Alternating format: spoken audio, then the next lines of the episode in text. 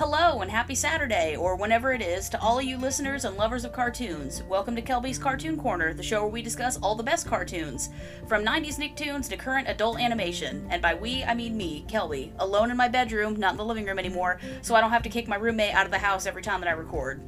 So if it is Saturday when you're listening, I hope you have some comfy pants and maybe a snack or four. I mean, regardless of what day it is, I hope you have comfy pants and snacks, but, you know, especially if it's Saturday. But no matter what day it is, get comfy, grab a snack, and let's talk about cartoons.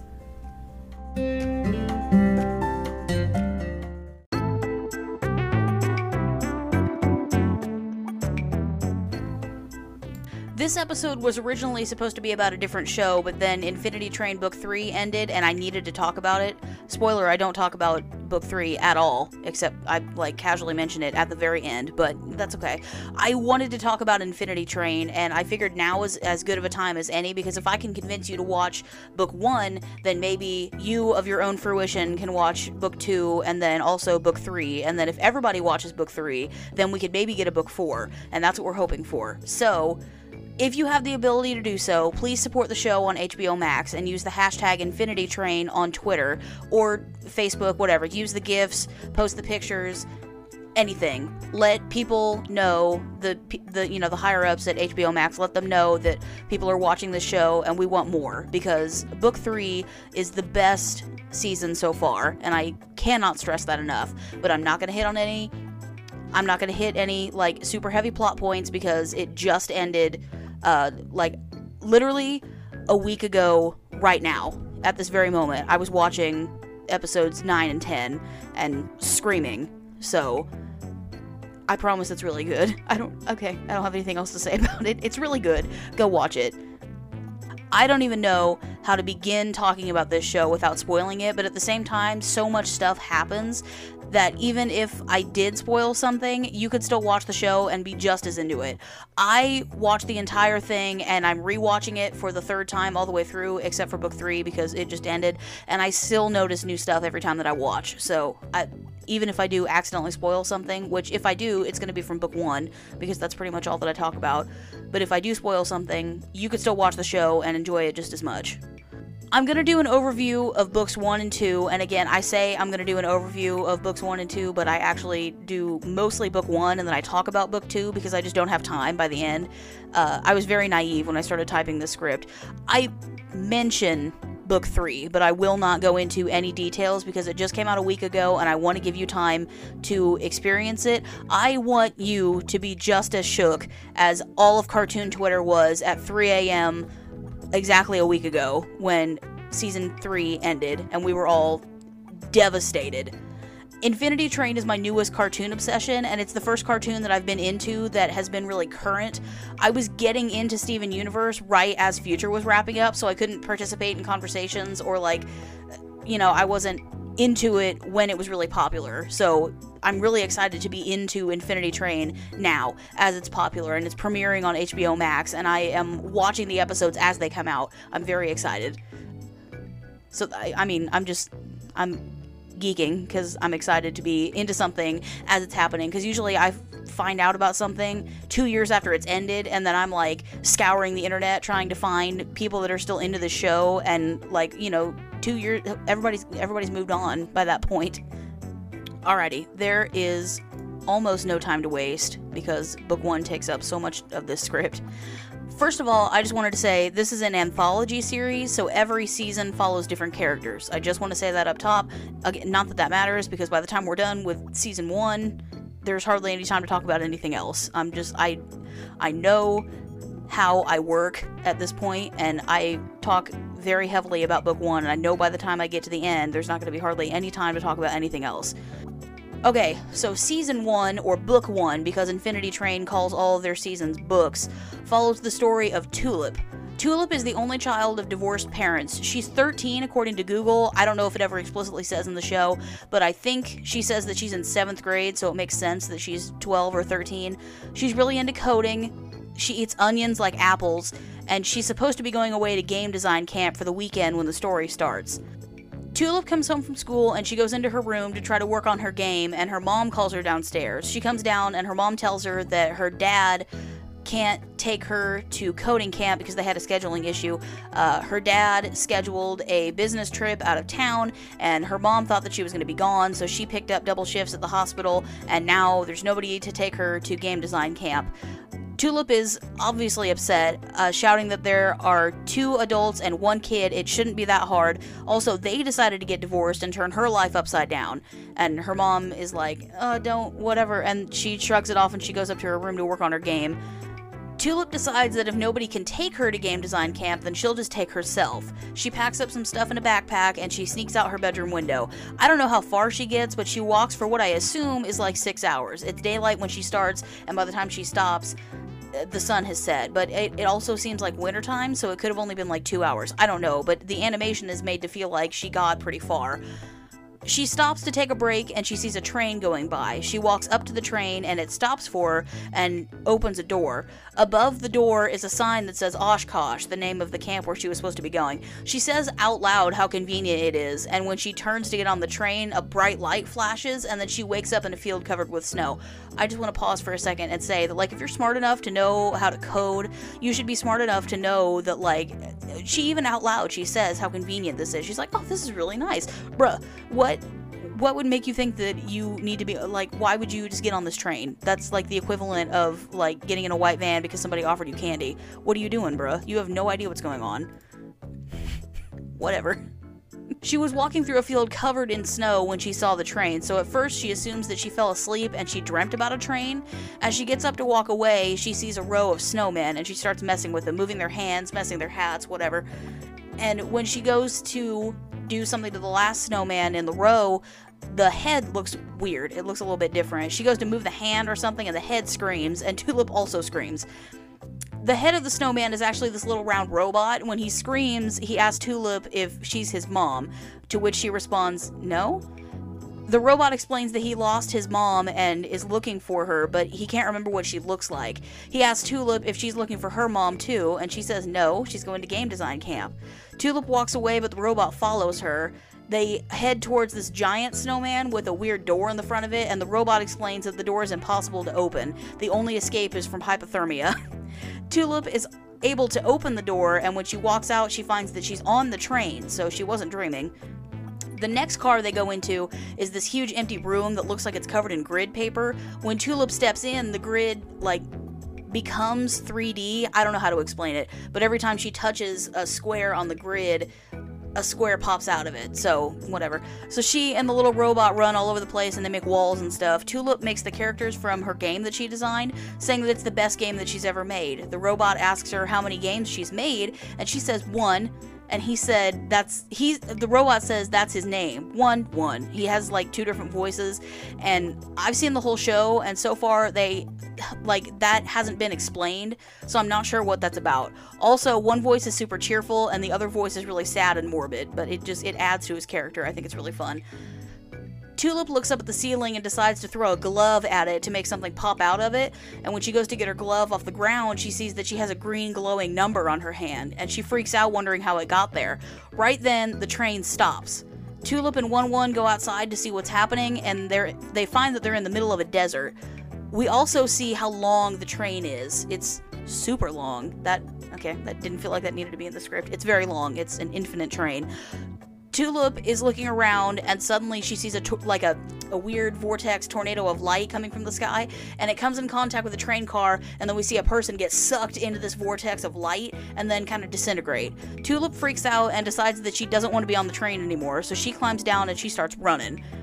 Her boots get stuck in the mud, and as she's trying to free her foot, this weird, like, cockroach-looking, like, dog creature comes crawling out of the mud, and... Side note, these things are called gomes. It's never explicitly mentioned in universe what these are. They're mentioned by name in book 3, and we kind of just have to put the pieces together and figure out that these are the things that they're talking about. But again, never explicitly explained in universe, and it's not really super relevant until you get to book 3, but I'm just tossing that out there. That's what these things are called. So, Tulip gets her boot unstuck. She runs back to the train right as it starts to pull away. The Gome chases after her, and as she gets onto the catwalk that stretches in between train cars, the Gome gets on top of her and starts, like, sucking her soul. I'm not exactly sure what's supposed to be happening, but that's how I've always interpreted it. It's like a Dementor's kiss. Her skin starts to, like, wrinkle. It's really weird looking. And then One-One pops the thing in the mouth before it can suck her soul out. One-One is actually two half-circle robots that make a full sphere, and he can detach whenever he wants to. He's like two different robots, and that's why he has two distinct voices. Don't know why his name is One-One, but whatever. He's two halves of a sphere. So One-One distracts the Gome for a second, long enough for he and Tulip to run back into the grid car. Tulip tosses One-One and tells him to start building a wall. She runs around, getting the Gome to chase her as she runs towards the wall, or house, because One-One wanted to be creative. She jumps into a hole just big enough for her to fit through. She gets away, and the Gome is trapped inside the car. That's like all of episode one. I'm gonna go through this episode. I don't think I explicitly said that. I'm gonna go through this episode by episode.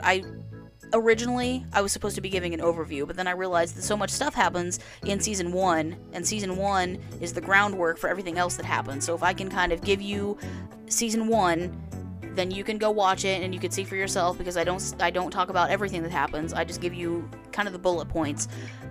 Then you can go watch it, enjoy it, and then you can move on to book 2, and also book 3. Please watch book 3. We need a book 4 to happen, and it won't happen if people aren't watching book 3.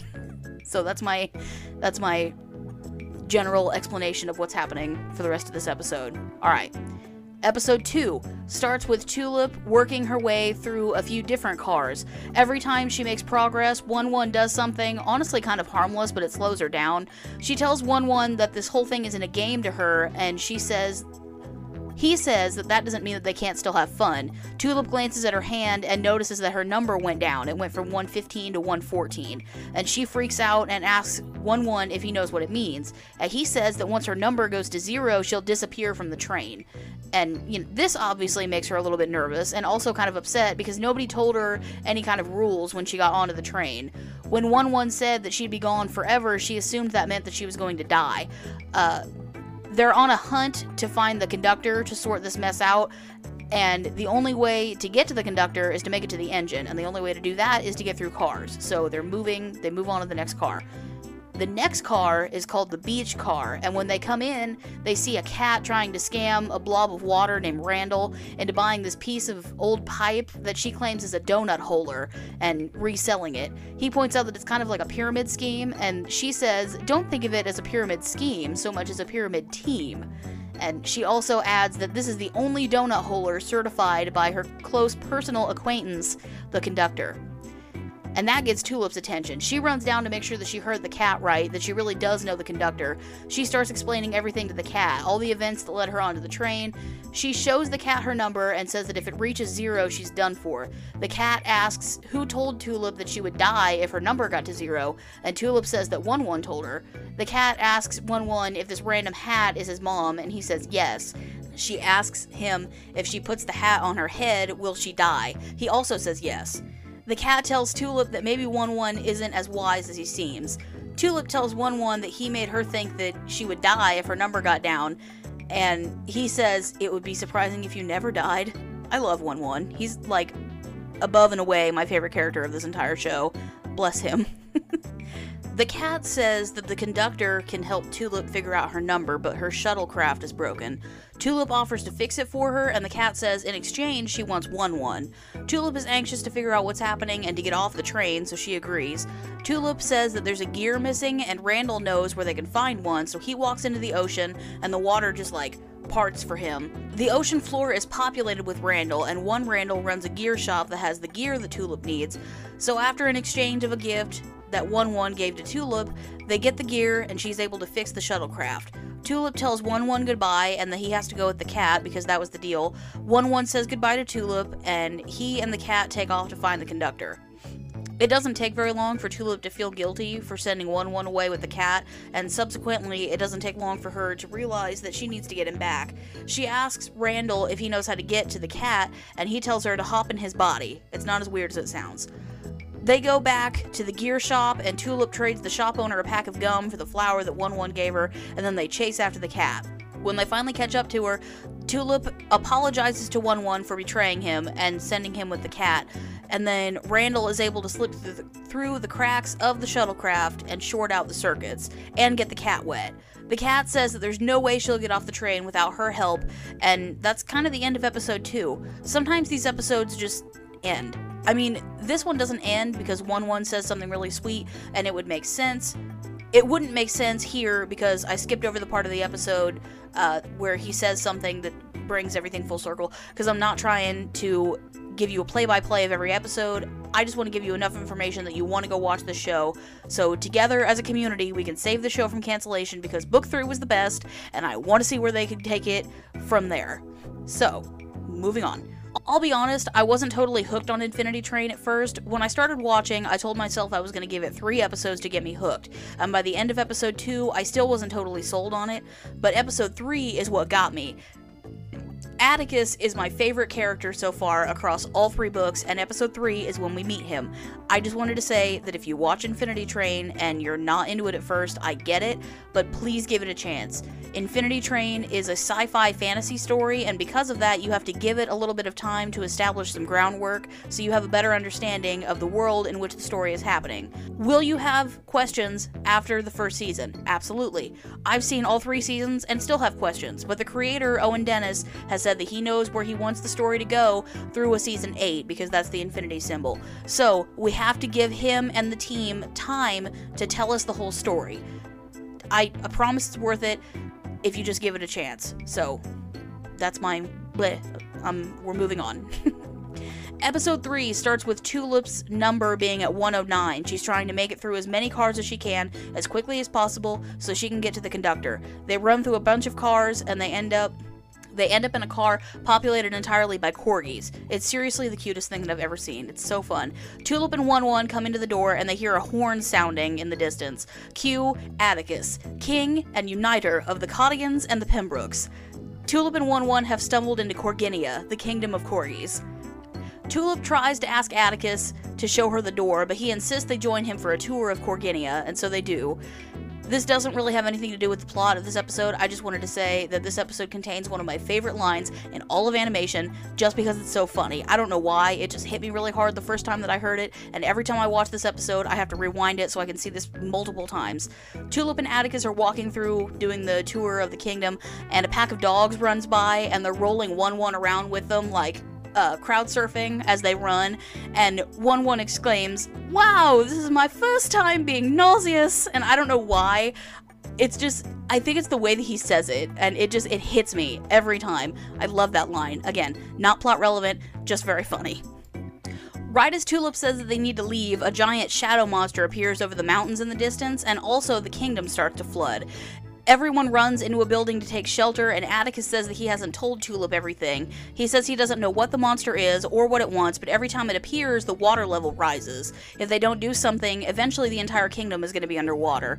The monster just happens to be in the same direction that Tulip needs to head to get to the door, so Atticus asks to come along with her so that he can face the monster and save Corginia. Tulip, One-One, and Atticus set off to find the monster. When they get to the top of the mountain, they find a spider hanging in front of a glowing ball. Tulip says that that must be what the monster was, so she takes the spider down and Atticus jumps up and eats it. Tulip thought that if she helped Atticus save his kingdom, that maybe her number would change. It's been a week and nothing's happened. Atticus tells her to keep her head up, but also he thought taking down the monster would make the water level go down, and it didn't. Tulip points out that the spider made a shadow in front of the glowing ball, but what's that glowing ball doing there? They hear something in the distance and they go to investigate. They peek around from behind a bush and they see that there are holes all over the place where it looks like these glowing balls have been removed, and the thing that's removing them is some kind of weird robot with a bunch of tentacle arms. It's looking for something. This is another thing that isn't explicitly explained in universe. The robot is casually referred to as the steward, but what does it do? Why is it here? What purpose does it serve? Questions are unanswered thus far, and I have no idea. But anyway, the steward is in Corginia, and it's looking for something. One-One suggests that they just go to the crazy robot-looking thing and talk to it, so he jumps out and yells hello, and then the steward whips around and immediately starts blasting. I typed this, and I immediately thought of that, the little short guy who played the the satyr in Hercules, Danny DeVito, that's what it was, the meme. And so anyway, I start blasting. That's what I thought of as soon as I typed this, and every time I see this now, that's what I think. I'm just letting y'all know where my mind is. The steward turns around and immediately starts blasting at Tulip and co, and Atticus runs out to defend them, only to get smacked to the ground. The steward comes after Tulip, tackling her to the ground and telling her to return to her seat, which, like, I'm not even sure what that's supposed to mean in this scenario, but whatever. Atticus was just stunned, so he gets up, finds a random orb, and puts it into an empty slot, and he found the orb that controls the water, which seems really convenient, but whatever.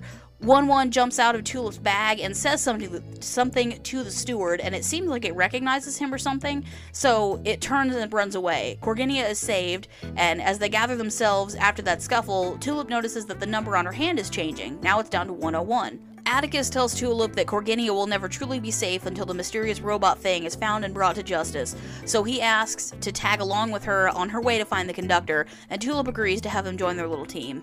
End of episode 3. That was the episode that got me hooked. I think it's just because of Atticus and, like, the entire, like, the concept of Corginia. I think that's really fun. Like, there was no, like, super plot heavy. I mean, the steward, yeah, that's kind of weird. Like, what is that doing? What's going on? Questions. You got to keep watching to get questions answered. So I guess that's kind of the part that got me hooked, is just because there's this weird robot thing and all these weird orbs and they're controlling stuff.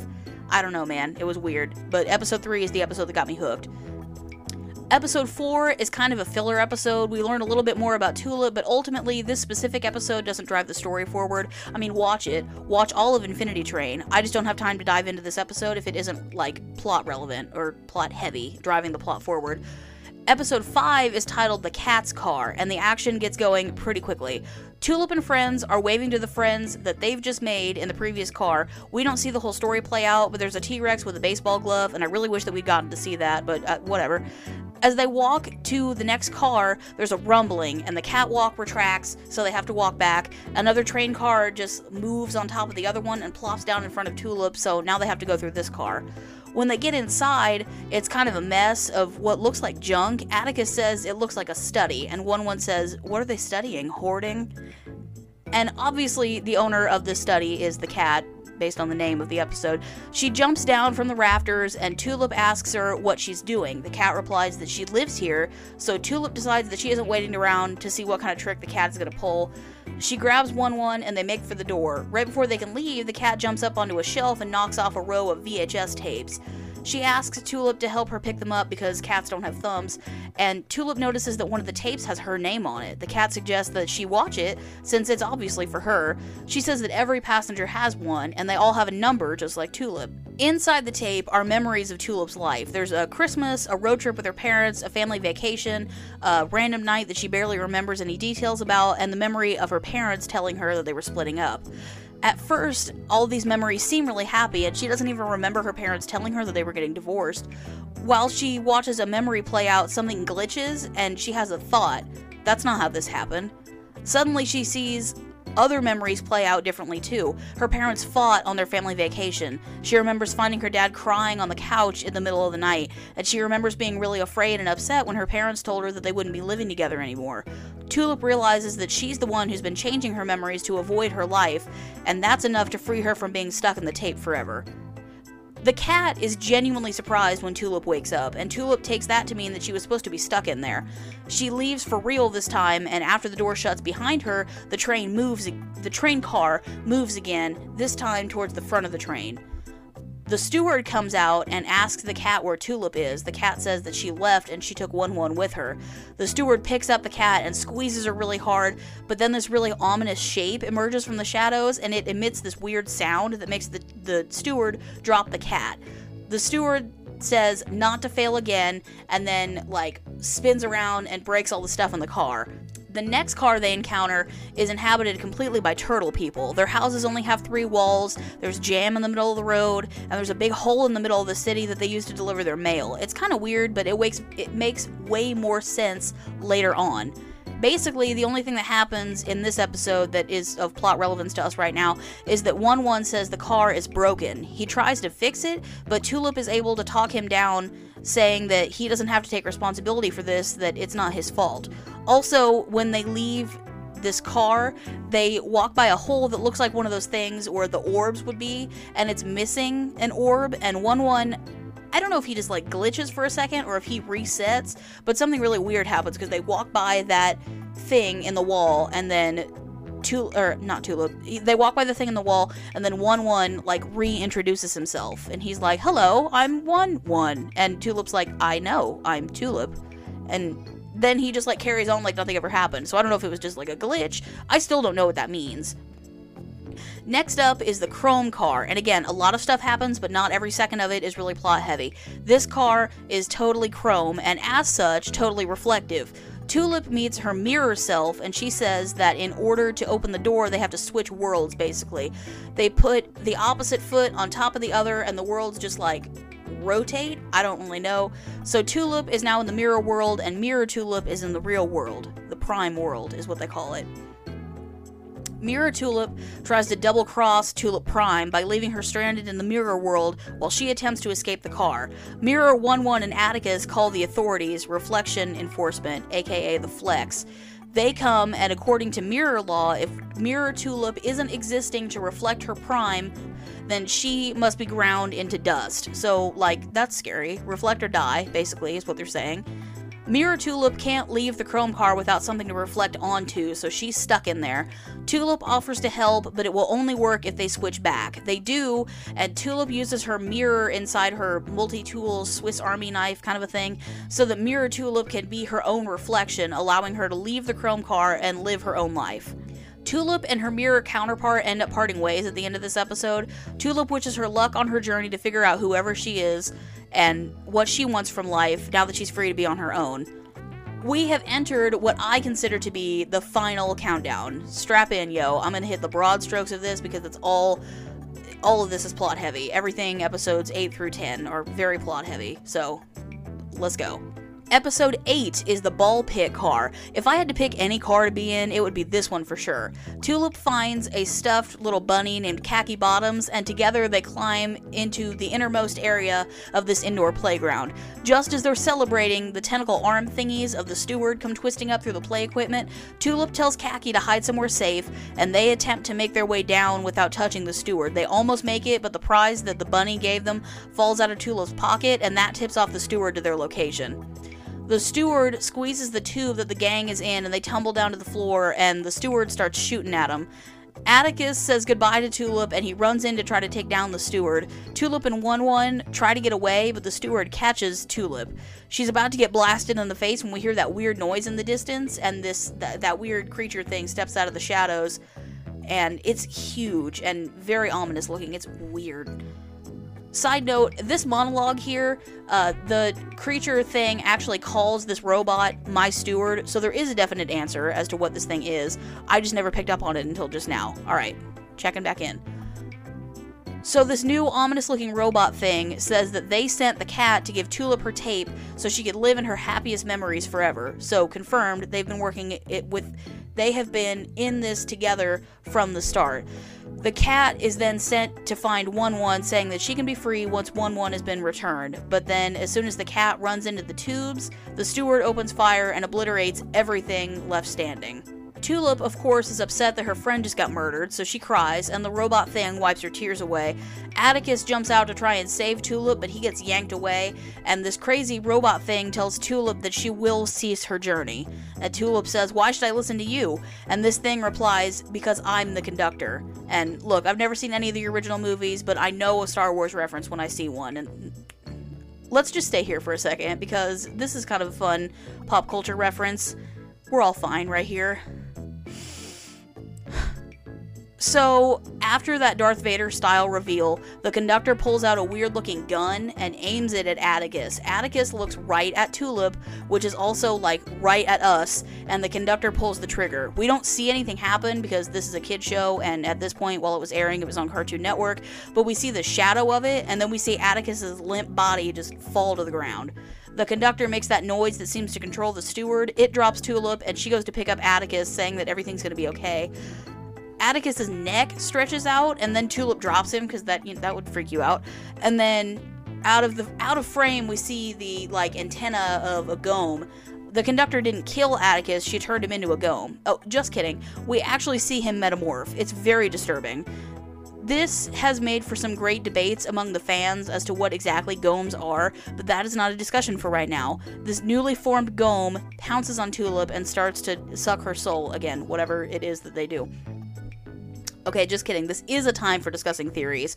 One of the theories is that all golems were once inhabitants of the train, or denizens, as they're called, that got blasted or maybe died, and then they get reincarnated as golems. I'm honestly unsure where I fall in that whole debate, but I do think in this instance that Atticus is still kind of in control.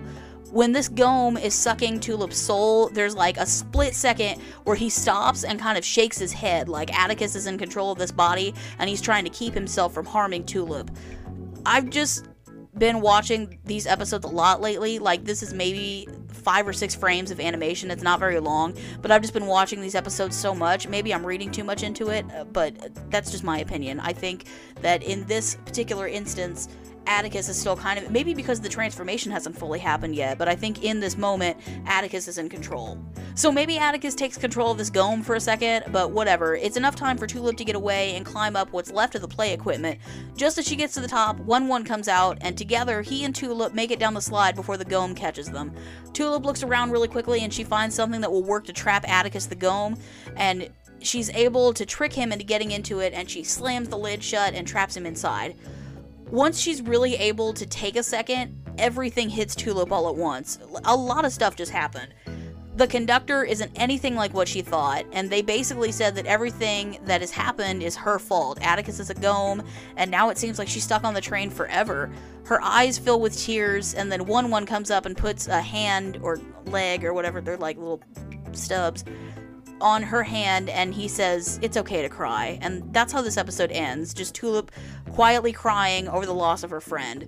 A lot of times, simple lines are the things that stick out to me, and I love the simple reminder from One-One that it's okay to cry.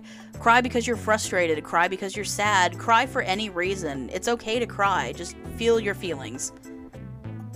Episode 9 starts with One-One bringing Tulip her shoes, and as they get ready to leave, they find the cat tangled in a mess of rope.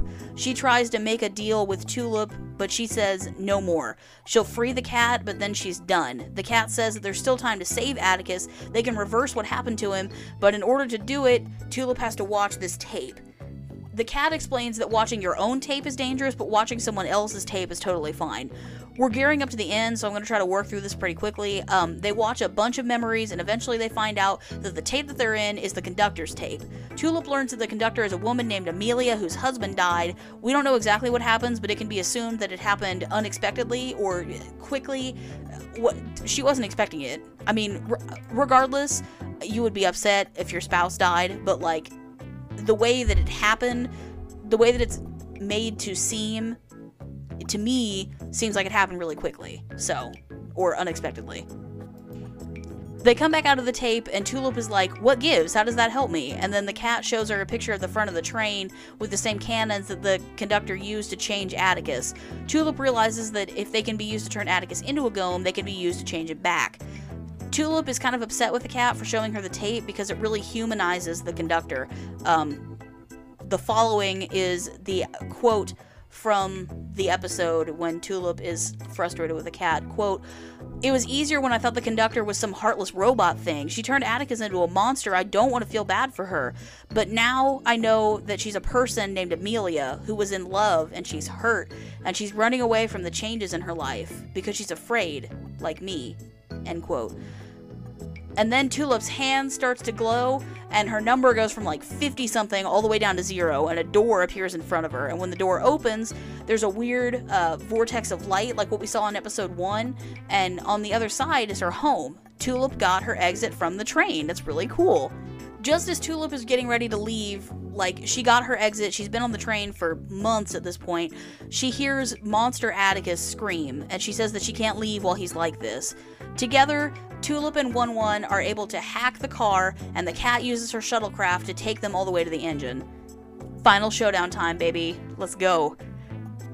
The gang makes it to the engine, and there's a car sticking out of it. Amelia is building a new car. The cat points out that the train is never finished. Infinity Train, get it? Tulip decides that they'll have to go through the new car to get to Amelia in the engine. The cat says this is where she leaves. She's held up her end of the bargain, so now she's on to do other things. Tulip says goodbye to the cat, which, by the way, is her actual name, the cat. Tulip ties a rope around the tube thing where Atticus is trapped, grabs the little TV with Amelia's tape in it, and she shimmies her way into the engine. When Tulip gets into the engine, she distracts Amelia by throwing the TV with the tape in it while it's playing. Amelia gets stuck in her tape, but the robot thing that she's, like, stuck inside makes this deafening alarm sound. Seriously, it's very jarring if you're not expecting it. I want to say it's like 2 minutes and about 15 seconds into episode 10. So, warning y'all ahead of time, if your volume on your TV is up super high, turn it down at about 2 minutes in. To this episode, because otherwise you will be deaf and slightly afraid. Yeah, it starts making this sound. Tulip is searching for the cannon thing to turn Atticus back, and the steward comes over and smashes the TV to free Amelia from her tape. Amelia threatens to send the car with Tulip's exit door in it, quote, so far down the train that you'll die of old age before you see it again, end quote. And Tulip says that she isn't leaving until Atticus is back to normal, so Amelia hits a button on the computer, and the car shoots back down the train, and she makes that sound that controls the steward. The steward backs Tulip into a corner, and then Tulip pulls the rope that is attached to the tube thingy holding Atticus. It slams into the steward's head, and then Atticus goes for the steward. Tulip opens her bag and tells One-One to find a way to stop the steward, or the train, or something. She needs help, and then One-One says, end it all, got it, and then he rolls away. And she's like, okay, well that's not what I meant, but alright, you go do your thing. Tulip runs up into the new car, and Amelia follows her. Tulip shakes a little tree and discovers that the leaves are all turtles. Tulip looks up and realizes that the car they were in before, with the community of turtle people and the unfinished houses, was a car that Amelia created. She's been trying to make a car of her old life.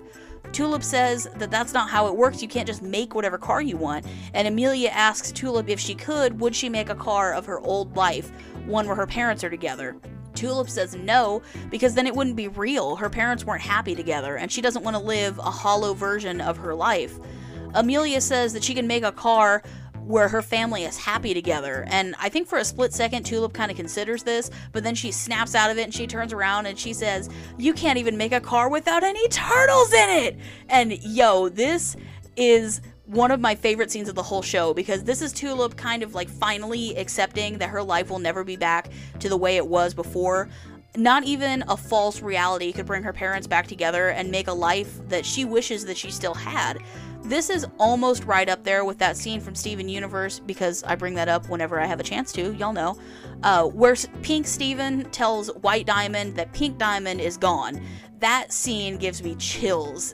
The you know, if you know, hello, I need to gather my words, my thoughts.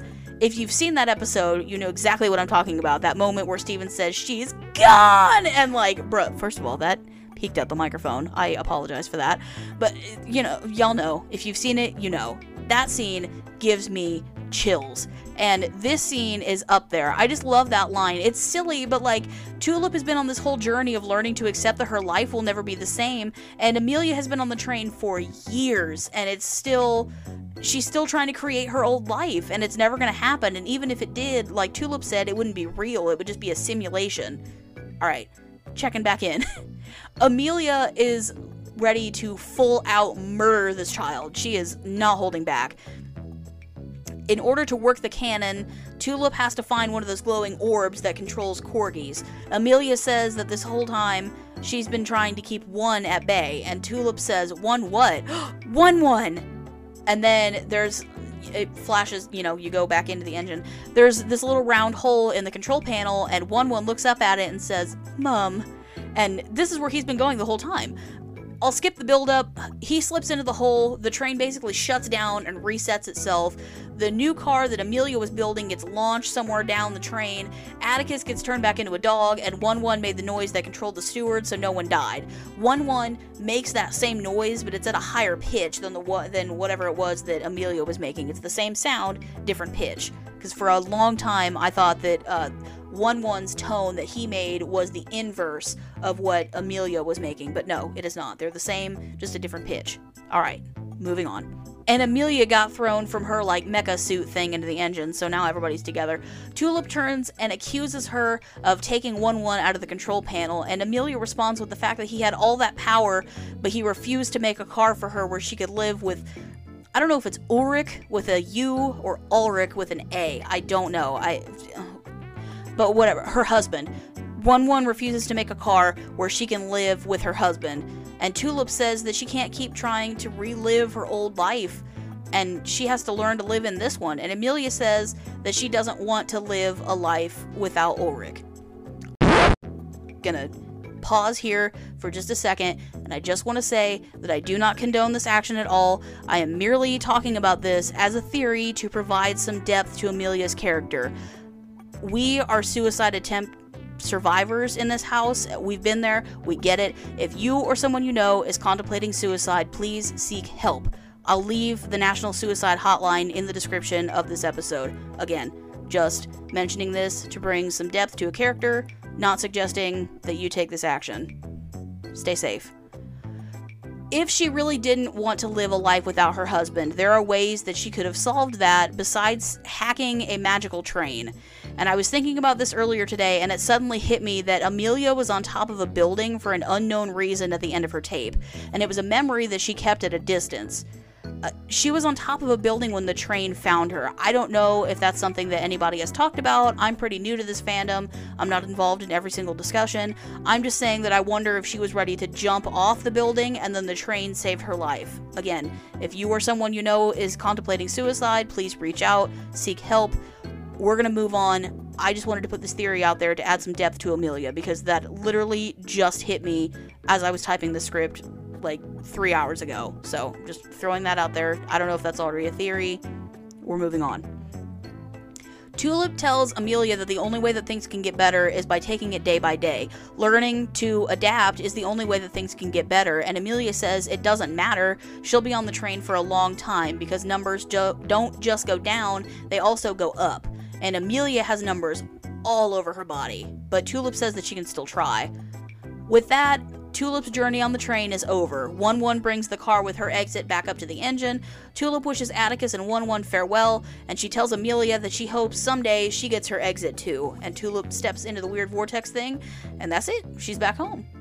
I just burped really loud.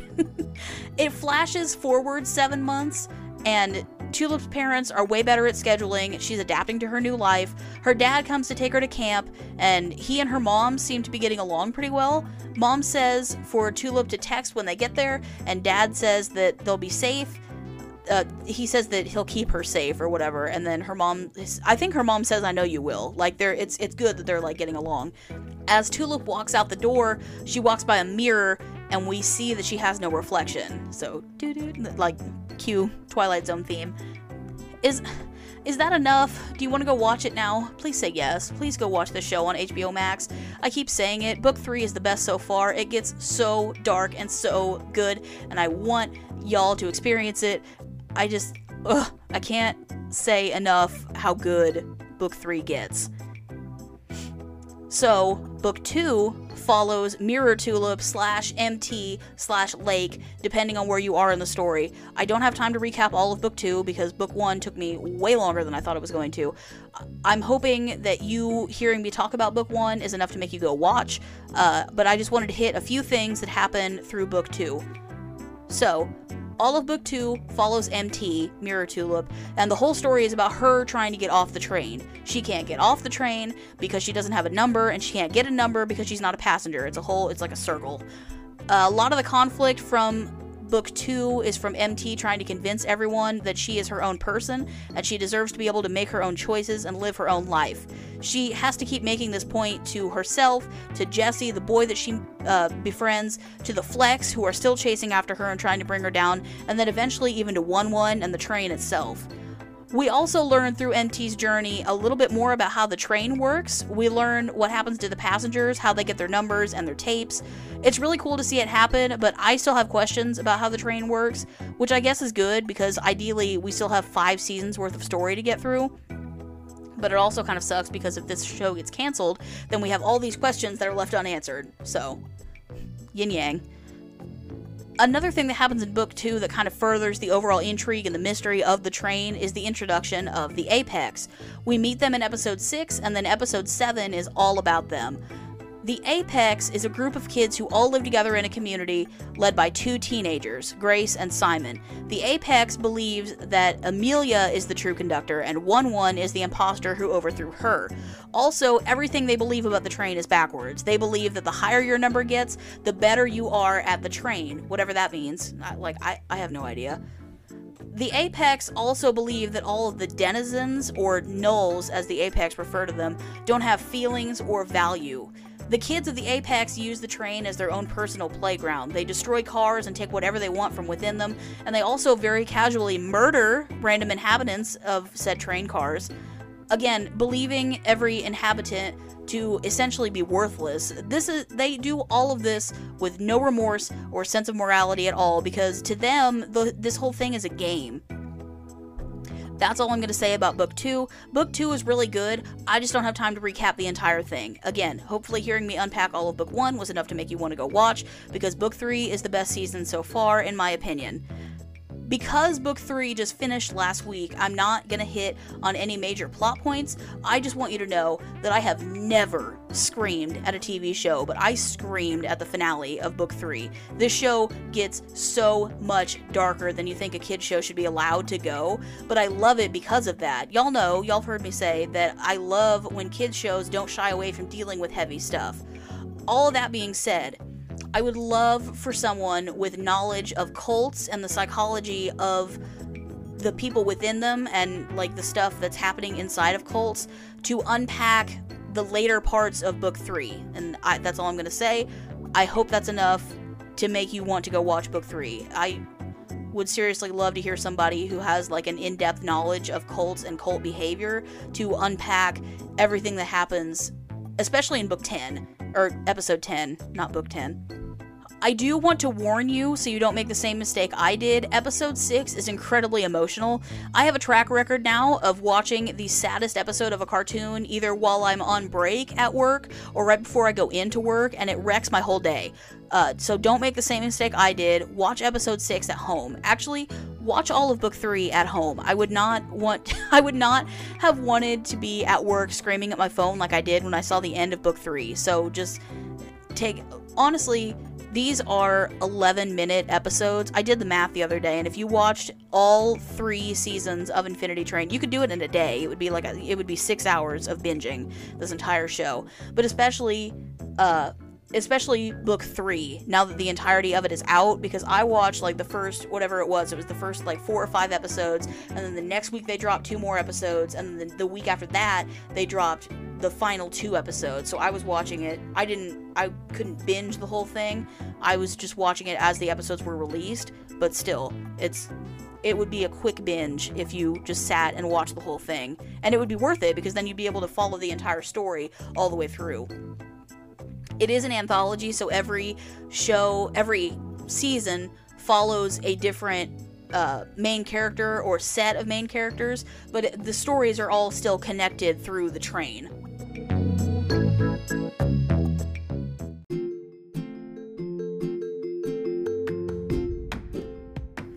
That's all I've got for this week. If you had thoughts about this show or any of the shows that I cover here, I'd love to hear from you.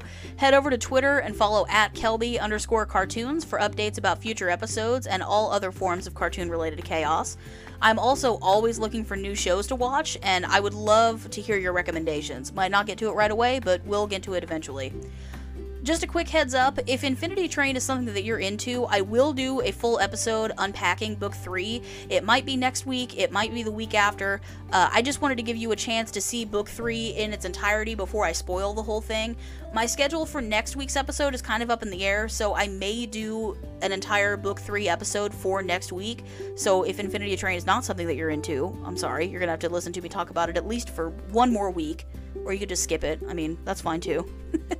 I'm still not sure what my schedule is going to be like for next week. I'm planning on having a guest for next week, and that's kind of what's up in the air. I'm trying to decide if I'm just going to go ahead and chug along and just go ahead and do this episode without a guest, or if I'm going to postpone the episode that I have planned for next week and do it when that guest can come and be on. So next week is all kind of up in the air, but just letting you know, I do plan to do an entire episode on book 3. I just wanted to give you a chance to watch it and experience it in its entirety before I spoil the whole thing. Either way, please make sure that you go to support the show on HBO Max so we can get a book 4. Also, hit me up on Twitter when you see the finale of book 3 because I want to know your thoughts. Or hit me up on Facebook because we also have a Facebook page. I just want to know what your thoughts are because everybody on Twitter that night, I have never been so involved in a fan community. It was very, very exciting. I was having lots of conversations with lots of different people all at the same time about what was happening during the finale. It was very fun. But either way, I would love to hear what you thought about it. All right, back into the outro. I hope you plan to watch the show that I covered this week. Thanks for listening, and happy Saturday, or whatever day it is, whenever you're listening. Happy whatever, and happy binging. Go watch Infinity Train. Use the hashtag Infinity Train on Twitter.